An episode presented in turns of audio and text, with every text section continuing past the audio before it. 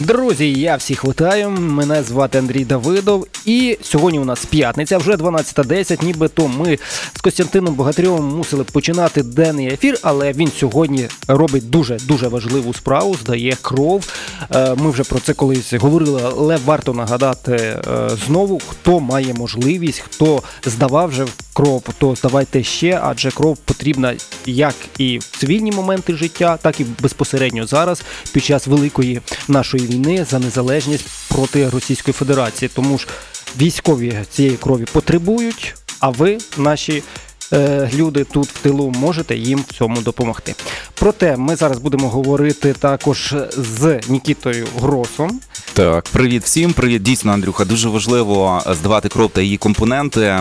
Долучайтеся, давайте будемо наближати нашу перемогу спільними зусиллями. І е, я особисто ще півроку, бо після операції не можна півроку Ну, там так. з певних причин здавати кров. Але вас закликаю, особливо ми з вами бачимо в соціальних мережах. Те, що час від часу з'являється інформація, що саме в, в те місто, в, ті напрямки потрібна одна чи інша кров з е, різними резус-факторами. Тож, будь ласка, доєднуйтесь. Сьогодні, як завжди, по п'ятницях про ветеранський бізнес, про ветеранські справи, про те, наскільки легко чи навпаки не зовсім легко започаткувати ветеранську справу, особливо коли, вона започатковується під час широкомасштабного вторгнення, або ж зробити її якось перезапустити, переналагодити. І все це по п'ятницях з 12.10 традиційно в рубриці Ветерано бізнес. З програма виходить за підтримки Українського ветеранського фонду, за що ми їм безмежно вдячні. Отже, ветерани це не лише армія та фізична реабілітація, це також навчання, психологічна підтримка, освіта і бізнес. Зокрема, сьогодні про це й поговоримо. Марко Мельник у нас в гостях. Привіт тобі, ветеран, видавець. Одразу прийшов. Знаєш, мені подобається, коли приходять гості і одразу дають щось в руки, що можна подивитися, побачити, чим же ж Марко займається. Ну, покажеш мені, бо я теж не бачу. так обіцяю, ще і прочитаю, е, мабуть, вже до наступного тижня, тому що вже трохи полистав і це дуже цікаво. Отже, е, традиційно на початку говоримо про військовий досвід. Ми з тобою до ефіру поговорили. Він тебе дуже цікавий. Це був 14-й рік. Це було трохи правдами, неправдами. Ти потрапив, потрапив до війська. Розкажи, як це було. Ну, е, добрий день. Ще раз, е, насправді я не придатний до служби, але так сталося, що в 2014 році, е, вірніше, кінець 13-го, Майдан, початок 14-го, е, вже стало зрозуміло, що буде війна, що Росія буде нас атакувати. Е, Я зі своїми друзями в своєму місті вже кілька років до цього готувався до війни. Е, Ми проводили так званий хардбол, тобто це як страйк, страйкбол, цей пейнтбол, але з металевими кулями, все серйозно, гранати робили. Щоб так по-справжньому все виглядало. Ну так, так. І значить, ми в садах там за містом е, тренувалися бойові дії, операції, захоплення там. На команди ділилися. Е, Ці кулі там заганяли собі під шкіру, бо це там зброя, гранати. Досить травматично було, але що було реально. І ми готувалися, ми проводили марші там е, вишиванок. Тоді в нашому комуністичному місті, тоді ще комуністична партія існувала. Ну, Це кривий про кривий рік ми Е, говоримо. Це жовті води під Кривим Рогом, де я навчався. Так, я з Кривого Рогу, але навчався в Ну, я водах. хочу, перепрошую, я тебе переб'ю. Я з Олександрії, там недалеко, Ну, взагалі так. недалеко. Е, 2014 року, на день так званого октября-ноября, в нас центр був е, червоними ганчірками завішаний. Саме так. Тобто це комунізм був іще. Тобто він там процвітав от в регіонах, в цих провінціях. А ми такі от хлопці там готувались до війни і проводили марші вишиванки. Це був крайній вияв екстремізму. От. І після цього всього е, вже весною е, 2014 року частина нашого кола поїхали на війну. Батальйон Дніпро 1 Я залишився в місті, бо керував самообороною міста. У нас там різні заїжджі були росіяни, якісь приїжджали в російській формі та закопували зброю десь там на цвинтарі. Ну тобто ми їх шукали, ловили, кошмарили нашу міліцію тоді ще, тому що вона була таких поглядів досить дивних. Ми не розуміли, на який, на, на який бік вона стане. Змусили їх носити жовто-блакитні стрічки, бо вони познімали всі українські озники. От. І е, значить, самооборона діяла в місті, а частина людей поїхала е, на фронт. Е, Батальйон Дніпро 1 Там, на жаль, загинув мій близький друг, з яким я жив е, в одній квартирі у мене. Максим Пошедін. І після цього я вже зрозумів, що в тилу сидіти не варіант, зібрав невеличке коло людей. Ми поїхали в Азов. До цього я подавав заявки і в Азов, і в Нацгвардію новостворену, і в Дніпро 1 Мене нікуди не брали. От, ну, непридатний там, ну, і інші причини. А так ми домовилися просто на особистих знайомствах е, з покійним Миколою Кравченком, Круком, е, про те, що ми до нього приїдемо і там лишимося. Так ми стали розвідниками, навчилися там базових речей розбирати автомат, стріляти. У нас були потім інструктори захоплення будівель, там це все ми відпрацювали, ну і стали військовослужбовцями. А коли вже оформлялися офіційно, проходили комісію. Ну, мені голова комісії написав зверху листочка непридатний, все, типу, їдь додому.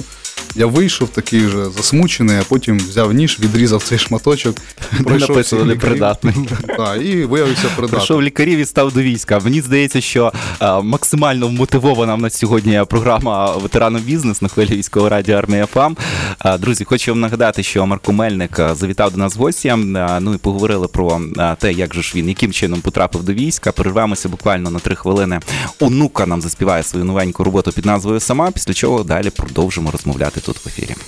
Друзі, продовжується денний ефір на армія FM. І саме зараз з Нікітою Гросом поговорити, продовжити точніше говорити про ветеранський бізнес. Так, Марко Мельник у нас сьогодні в гостях. е, Ветеран, видавець, е, тримає від його видавництва книгу в себе в руці. Про це поговоримо трохи згодом, що ж видається, і наскільки зараз, е, зокрема, ветеранський бізнес підтримує Збройні Сили України, тому що в них є дуже крута річ. Про неї трохи згодом. А під час того, як ви слухали онуку, ми ще декілька цікавих історій випитали у Марка. Тож давай поділися ще слухачами. Я розумію, що зараз це вже можна якось пригадувати і це сприймати з посмішкою на обличчі, але ж тоді не, не зовсім це так було. Ну що стосується цієї історії, якою ти зараз поділишся з нами. Ну, 14-15 рік це було дуже яскраво, це було щось невідоме. Ми їхали на війну, не розуміли, що далі буде. Сподівалися, що все закінчиться швидко. Там за пару місяців ми очистимо якби територію від цих сепарів, повернемось додому, будемо займатися своїми цивільними справами. От, е, ну і в певний момент я перевівся в медичну службу, бо був брак водіїв. Е, Як тільки стало холодно, почалися заморозки, тотально почали розбиватися наші машини, водії, бо літня гума, відсутність досвіду. Ну і водіїв забракло. Я став водієм медичної служби евакуаційної групи е, Азова. І, власне, ми їздили під час бойових операцій, евакуювали важких. Один раз ми приїхали в Дніпро в лікарню, здали в лікарню нашого важкопораненого, вже їхали е, додому, зупинилися в Дніпрі на вокзалі, от, справити свої там потреби, відпочити трохи перед далекою дорогою. От, і е, нас зауважив міліціонер. Цей міліціонер, власне, побачив, що у нас машина якась без номерів, незрозуміла, ми зі зброєю. У нас там кабіна заляпана вся кров'ю, гранати перекочуються по кабіні. Ну, якісь е, дивні хлопці, підійшов, каже там, а ви хто такі? А, а ти хто такий? Ну, От, ну, все, типу, розійшлися. А Він подзвонив своїм, і нас оточило пара десятків е, муси- міліціонерів от, з автоматами. Ну і почалися там терки. Я вийшов, а такий був ще молодий, е, агресивний, можна сказати. Ну і почав з ними якісь розмови такі. Один з них найпузатіший, такий, ну, намагався мене якось ображати. От, а він такий великий, пузатий, я став на бордюр, ну і почав на нього кричати там: звання, посада, хто ти, хто твій командир. От, мій командир Арчі з кабіни сказав: Вирій, заспокойся, бо зараз таке буде. От я сів в машину, якось автоматично передьорнув затвор на своєму автоматі. І ці всі пару десятків міліціонерів з автоматами теж передьорнули затвор і направили по колу на нас. Ну, трошки страшно стало так, е, злегка. От, але е, ну, після якогось часу ми ну, заспокоїлися там і почали чекати, що наші командири там домовляться між собою, подзвонили. А один такий міліціонер в коженці заглядає в кабіну, там е, був Арчі, наш медик, він досі воює. От, і там каже: чуєш, я, дай зайду, подивлюся. А там оце ж гранати, все заляпане кров'ю, ну, незрозуміло, патрони всюди розкидані. Арчі піднімає на середньому пальці йому гранату перед носом, каже, бачив, ти поняв, і пішов. Ну, потім розрулили, але от такі спогади лишились. Я уявляю, скільки потім ще буде книг написано е, стосовно На таких подібних так, е, спогадів. Е, І це буде неймовірна кількість, ну це принаймні як на мою думку. У 2016 році ти заснував одне з перших в Україні ветеранських видавництв.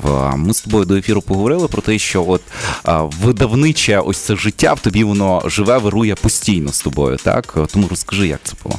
Ну, так сталося, Бути що... першим зазвичай якось трохи е, страшно, тому що ну перший, пер, перший відкривач піде, не піде, буде, не буде. 16-й рік, е, ну всі пам'ятаємо. Не було такої цілі робити це бізнесом спочатку. Я в школі видавав шкільну газету, в студентські роки студентську газету, потім в Азові теж видавав газету. Ну і якось так навколо цього у мене весь час все крутилося. І після звільнення зі служби, бо тоді вже я не бачив сенсу, як і багато моїх побратимів бути на службі, бо нас відвели від лінії зіткнення, і робота стала нудною.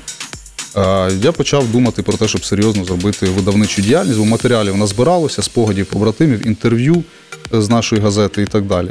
Ну і так стало, що я став першим видавцем, який зареєстрував саме ветеранське видавництво. Е, Під різними брендами я працював. Зараз е, це просто мій особистий, можна сказати, бренд Марко Бук. От, але з 2016 року я став першим видавцем ветерану. Мгм. Наскільки в 16-му році було важко чи складно створити щось подібне? Насправді дуже легко це все створити формально, тобто зареєструватись, отримати ліцензію, там коди, ці ISBN і так далі. Тобто звітувати. Це все не складно. Складно робити роботу руками. Мені довелося панувати верстку, редактуру, я був і редактором, і дизайнером.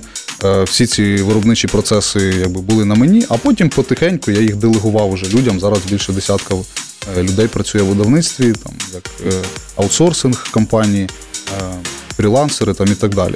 Зараз вже це більш професійно, а на початку це було ну, аматорським таким, не знаю, хобі, але більш на серйозному рівні для того, щоб мої побратими е, могли оповісти, розповісти свої історії, як вони, чим вони мотивувалися, як вони пройшли свій бойовий шлях, як вони повернулися до цивільного життя. Тобто певна така реабілітація, без думки про те, що це має приносити прибуток. А коли гроші закінчились, е, тоді стало зрозуміло, що можливо це перспективний бізнес, і люди почали цікавитись. Ця тема стала більш актуальною. Ветеранська література. Додалась історія, дитячі книжки, і, е, ідеологічні, е, залишилися спогади, мемуари, поезію додали. І зараз уже десь півтора, півтори сотні книжок моє видавництво випустило світ. Ну, зокрема, книгу, яку я тримаю зараз в руці, обкладинка твоя. Ну, 90% обкладинок е, книжок мого видавництва я зробив сам. Я мамкин дизайнер, якби мені завжди не подобається, що я роблю. Тому зараз вже переключаюсь на фахівців, на професійних е, дизайнерів, які роблять ну, справді круті речі. Зараз ми видали дуже круту книжку, ну, ще не надрукована, але готується біохакінг. Написана мною у співавторстві з штучним інтелектом, і для неї дизайн е, зробила дуже крута агенція MadCats. Е, Це мій також е, друг, е, її створив Олександр Соленко з жовтих вод, там де у нас це все самооборона була. Він ще тоді підтримував це все. Так стало, що він до Майдану працював в студії Артемія Лебедєва, це такий жорсткий українофоб. От, і їхній філіал був в Києві, він там працював. Після Майдану стало зрозуміло, що вони проти України, порвали всі зв'язки. От, і він став на патріотичний шлях повністю. Зараз ми співпрацюємо. Про важливість а, ось таких книг, про важливість а, ветеранської військової літератури поговоримо вже а, в наступній половині години, тому що буквально за одну пісню у нас випуск новин в ефірі о 12.30, після чого ветерану бізнес продовжить мовити. Друзі, наш денний ефір на армія ФМ уже як годину триває, і перша година була доволі потужна і власне інформаційна, тому що ми тут не просто цікаву, хорошу інформацію вам доносили, але ще й маємо гостя, який говорить про свою ветеранську діяльність. Так, Марко Мельник у нас в гостях. Він ветеран, і взагалі про нього можна розповідати дуже дуже багато, тому що багато різноманітних статей бачу про тебе, і вони все розпитують. Я хочу запитати тебе про те, що ти хорунжий.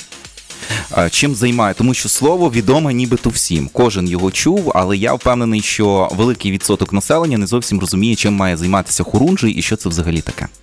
Ну, зараз я епізодично виконую функції хорунжого е, в бригаді Азов. Е, Там є певні нюанси з оформленням. Але основна робота полягає в тому, щоб брати участь в організації поховання полеглих бійців, е, читати лекції особовому складу, піднімати бойовий дух. Е, Найбільше часу зараз у мене займає сама видавнича діяльність, е, деякі благодійні проекти. Але робота хорунжих, слово хорунжий, воно власне і походить від хоругви. Тобто це та людина, яка несе прапор і яка уособлює власне ідею, з якою е, цей підрозділ іде, чим він мотивується. Світоглядна така річ. От. Ну, це власне і є наша робота. Все, що пов'язане з підтримкою бойового духу, з підсиленням мотивації, це робота хорунжого. Що стосується лекцій, яке, яке, наповнення несе в собі лекція? Тобто, що ти там зазвичай розповідаєш? Ну, на даний час е, е, лекції я не читаю, е, але коли читав, то це була, була ідеологія, це була символіка. Тобто ми маємо розуміти, що е, символи от зараз дуже е, хороша тенденція, що різні бригади отримали е, свою символіку, свої найменування. Е, Це в тому числі заслуга історичного клубу Холодний Яр, який цьому сприяє, до якого я належу. Е, Наприклад, е, підрозділ, який носить ім'я Якова Гандзюка. Так само підрозділи, які називаються або будуть називатися ім'ям Болбочана, людина, яка звільнила Крим, Харків, Полтаву. Власне, це дуже хороша тенденція, це розвивається, і ця символіка, ця ідеологія, власне, і є тою складовою мотиваційної частини роботи хорунжої служби. Ти а, говориш про те, що військова література а, вона є важливою як підтримка морально-психологічного духу а, бійців. Так а, що саме рекомендуєш? Що, що, що б ти рекомендував прочитати для чи, чи які книги ви відправляєте для підтримання саме цього морально-психологічного духу? Про що там має бути написано? Е, Ми спілкуємося, видавництво спілкується з різними підрозділами, там і ГУР, і Нацгвардія, і ну, загалом Сили оборони України, і ТРО, всі. Е, І ми їх запитуємо, що їм цікаво. Е, І з того, що найбільше замовляють, що ми передаємо безкоштовно бойові підрозділи. е, Це, наприклад, книжка, яку читає і Валерій Федорович Залужний, Ісламська держава, яку помітили у нього на столі. Це нам зробило чудову рекламу. Валерій Фед- Федорович, продовжуйте читати наші книжки і фотографуватися з ними. Е, Це книжка, е, яку я дуже довго хотів видати, кілька років шукав автора, тому що такого нема в українській літературі. е, Повного опису е, механіки бойових дій терористів Ісламської держави, як боролися з ними, як вони готували е, дітей до участі в бойових діях. Е, І, власне, вони були новаторами в застосуванні дронів. Зараз дрони всюди, але почала це ісламська держава використовувати. Роботизовані турелі вони також використовують. Тобто е, оці е, камікадзе різного типу, е, наводні, там, ну і і інші, воно все походить саме технологічно звідти. Тому що вони, маючи досить обмежений ресурс такої сучасної зброї, вони вигадували нову зброю. Це дуже класна книжка. Зараз ми видали книгу Український націоналізм основи ідеології, яку я оздобив е, фотографіями головних е, фундаторів е, ідей української державності, незалежності, е, відновлених за допомогою штучного інтелекту і моїх навичок фотошопу. Е, І вона містить скорочені версії фундаментальних праць ідеологів українського націоналізму, е, які нам дозволяють зрозуміти, як формувалася українська нація, державна ідея, державна традиція, і завдяки кому і яким працям ми маємо сьогодні незалежну Україну, за яку маємо щастя далі боротися. Це дуже популярна книжка. Але так само інші історичні, про Болбочана того самого, дуже цікаво. Е, У нас є три книжки, видані про е, полковника Болбочана, які власне оповідають його шлях, е, його трагічну долю, яка закінчилась, на жаль, стратою від своїх. Але ця людина визволила Крим, і ми зараз також над цим працюємо. І це прекрасний історичний досвід, досвід, який нам ілюструє, що у нас є потенціал, є сили, є можливості. Ну і власне вже фактичний досвід звільнення, Криму від Русі. Ну і зокрема, я бачу, що що стосується направлень, то у вас є навіть і дитячі книги, дитячі ідеологія, історія, мемуаристика, поезія, політологія, роман, філософія. Також є футболки присутні. Я буду чекати на ту ексклюзивну, яку ти мені показував до ефіру. Друзі, зайдіть на сайт і обов'язково Марко Бук, і обов'язково будьте підписаними на нього. Також а, 50% коштів від продажів видавництва йдуть на книжки для військових, що є суперважливо. Чи підраховували, скільки книг вже відправили? Ну, насправді ми нарахуємо те, що ми відправляємо, все, що нас замовляють, ми закриваємо потреби повністю. Тому що основна наша задача зараз це мотивація бійців і офіцерів, підсилення бойового духу. Ну і зараз думати про якісь прибутки або збільшення продажів. Ну ми не думаємо, тому що ну, основна задача це війна. Коли ми виграємо війну, ми будемо спокійно собі розвивати бізнес. Ця тема набуде ще більшої актуальності, тематика наших книг. А зараз ми робимо все для того, щоб зберегти цю мотивацію. Бо, як показує практика, е, бійці і офіцери е, вони можливо іноді розраховують, що е, війна закінчилась би швидше, ніж, ніж, ніж воно по факту відбувається.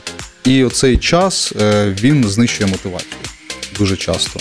І умови бойових дій, тому що у мене досить велика кількість друзів говорять, що вони там по 7, по 8 місяців, по року просто знаходяться в постійних ротаціях, два дні відпочинку там два дні буквально напередку. І така ситуація дуже часто трапляється, і в таких умовах е, ну, зберегти мотивацію бойових досить важко. Тому ми намагаємось підсилити от книжками, воно показує свою ефективність. І зараз е, ми готуємо унікальну книжку в співпраці з Міністерством оборони е, в особі інформагенції Армія Інформ.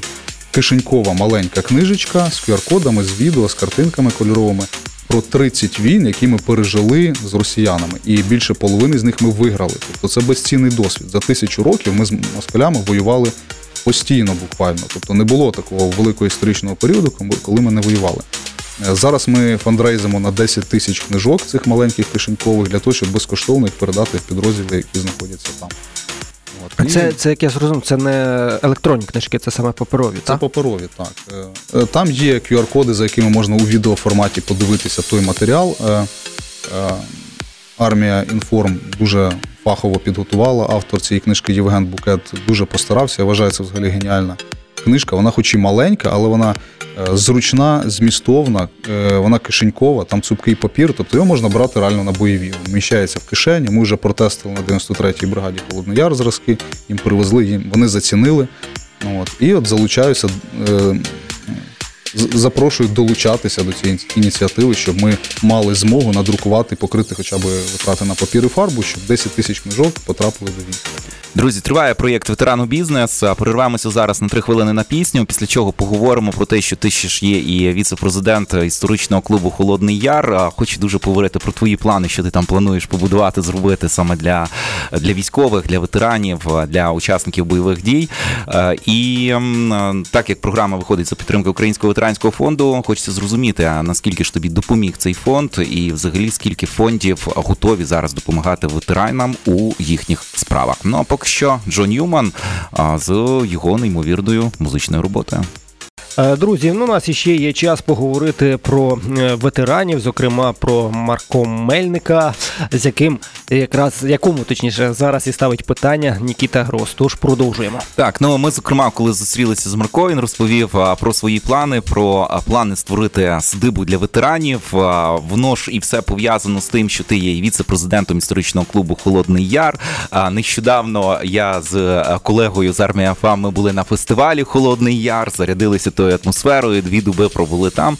Ну і це було супер потужно, супер класно. Зокрема, і поспілкуватися, послухати пісень, послухати е, лекції і е, тому подібне. Тому е, давай про, про, про своє віце-президентство, тому що звучить воно так дуже солідно та престижно, знаєш, і про плани садиби, які ну мені просто дуже хочеться, щоб твої плани втілилися в життя, і щоб якась допомога все ж таки була тобі в цьому, тому що дуже дуже круті речі ти будеш розповідати зараз. Ну, я себе стараюсь не назвати там віце-президентом або щось іще. Заступник голови історичного клубу Холодний Яр. Е, Величезну основну роботу на собі тягне пан Роман Коваль, голова нашої організації історичного клубу. Е, За його ініціативи в Холодному Яру е, побудований пантеон українських героїв, де відкриті пам'ятники, зокрема Дмитру Коцюбайлу да Вінчі, Олегу Куцину, Андрію Жованику. Цьогоріч буде відкритий уже у вересні пам'ятник Юрію Руфу, іншим нашим полеглим побратимам, які ну реально жили для України і віддали найцінніше, що мали е, за Україну. Е, Це буде великий пантеон е, пам'ятників, який ми створюємо на території Холодного Яру біля Мотриного монастиря. І з 2008-2007 року я їжджу в Холодний Яр кожен рік на вшанування. І, власне, ми там влаштовуємо і вшанування, і лекції, і фестивалі, і музичну сцену, презентації, такі дуже цікаві речі. Е, Зараз у мене така ідея в селі Мельники, де знаходиться це все, цей весь комплекс е, і ці всі пам'ятки в Холодному Яру. Е, Створити садибу, я вже підібрав хату на березі мальовничого майже швей- швейцарського озера в Холодному Яру. Створити велику садибу, комплекс, де будуть коні, квадроцикли, байдарки, човни, пасіка там і так далі. Це, щоб це було дійсно на крутому рівні. І половина місць там буде зарезервована саме для учасників бойових дій, ті, які в відпустці, ті, які вже повернулися зі служби, там отримали поранення, каліцтво і можуть там з родинами відпочити. І там через ліс знаходиться дикий хутір, дуже класний заклад, готельно-ресторанний комплекс посеред лісу. Які там сирники? Я от в мене смак ще стоїть, хоча це там місяць трохи більше вже пройшло. Там мабуть, все місяць. дуже смачно, Так. а за ціною половина київських. Тобто супер. І ми оце від моєї садиби, як я собі запланував, через ліс на квадроциклах будемо їздити, їздити до дикого хутора, і це буде там такий дуже крутий відпочинок, риболовля, гамаки. Там ну буде дуже круто. Такий є зараз у мене проект. Ну і проєкт дуже крутий. Дійсно, дуже хочеться, особливо важливо те, що половина місць буде зарезервована для учасників бойових дій, для Збройних сил України. Фінансування знову ж таки, все, все приходить до цього. Розкажи про те, наскільки допоміг тобі Український ветеранський фонд, чи користувався ти послугами інших фондів, можливо, допомагали тобі, і яким чином ти плануєш реалізувати саме ось цю садибу для ветеранів фінансово, тому що ну зрозуміло, що це ну не, не декілька тисяч потрібно на це з квадроциклами, з кіньми і зі всім тим, що ти собі напланував. Ну, я їм слона шматками. Зараз я дозбирую кошти. Там друзі допомагають, зокрема, пан Роман Коваль, історичний клуб, для того, щоб викупити саме цю хату. Там е, кілька будівель, де це можна організувати на березі цього озера. А далі будемо робити своїми руками, робити толоки, прибирати, будувати. Тобто така ідея. Звісно, що там потрібно буде велике фінансування. Я сподіваюся, що видавництво моє буде процвітати. У нас е, будуть певні кошти, які ми зможемо інвестувати в цей проект. Але е, зараз е, я розумію, що синергія держави і суспільства вона на такому рівні, що я нарешті е, починаю любити цю державу, владу, тому що раніше я любив країну, а був у позиції до влади і держави. Тому що, наприклад, е, мій видавничий бізнес він був минулого року на межі зникнення, бо офіс видавництва перетворився на волонтерський штаб, книжки роздарували, бо не знали, завтра буде окупований Київ чи не буде. Всі сили були кинуті на те, щоб сприяти тим підрозділам, які обороняють столицю. Видавництво фактично закрилося. От, а потім знайшлися люди, які на своїх плечах власне зараз тримають видавництво. Оксана Герасимюк, зараз директорка мого видавництва, дуже велику кількість бізнес-процесів на себе на себе взяла. І Український ветеранський фонд не запропонували взяти участь в конкурсній програмі на підтримку ветеранського бізнесу. Завдяки ним у співпраці з Українським ветеранським фондом і Міністерством у справах ветеранів ми видали 5 накладів книжок, е, саме тих, які підвищують е, мотивацію бойових підрозділів. І половину цих накладів ми розповсюджуємо безкоштовно на запит усіх підрозділів, які до нас звертаються. Е, Потім частина книжок цих половина продається, і ми маємо рефінансування для того, щоб видавати іще нові книжки. Зараз ця діяльність розвивається.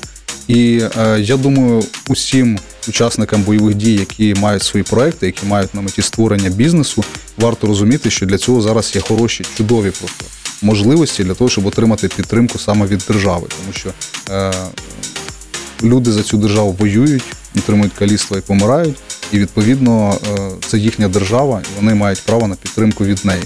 І це має бути такий симбіоз, синергія для того, щоб е, росла економіка, для того, щоб розвивалися проекти, бізнеси, створювалися робочі місця, реалізовувались дуже класні ідеї. Ідей зараз багато, тому що, на мою думку, війна вона просто генерує велику кількість ідей, коли ти знаходишся на межі, коли е, розумієш, що ну, життя насправді може бути коротшим, ніж ми очікуємо.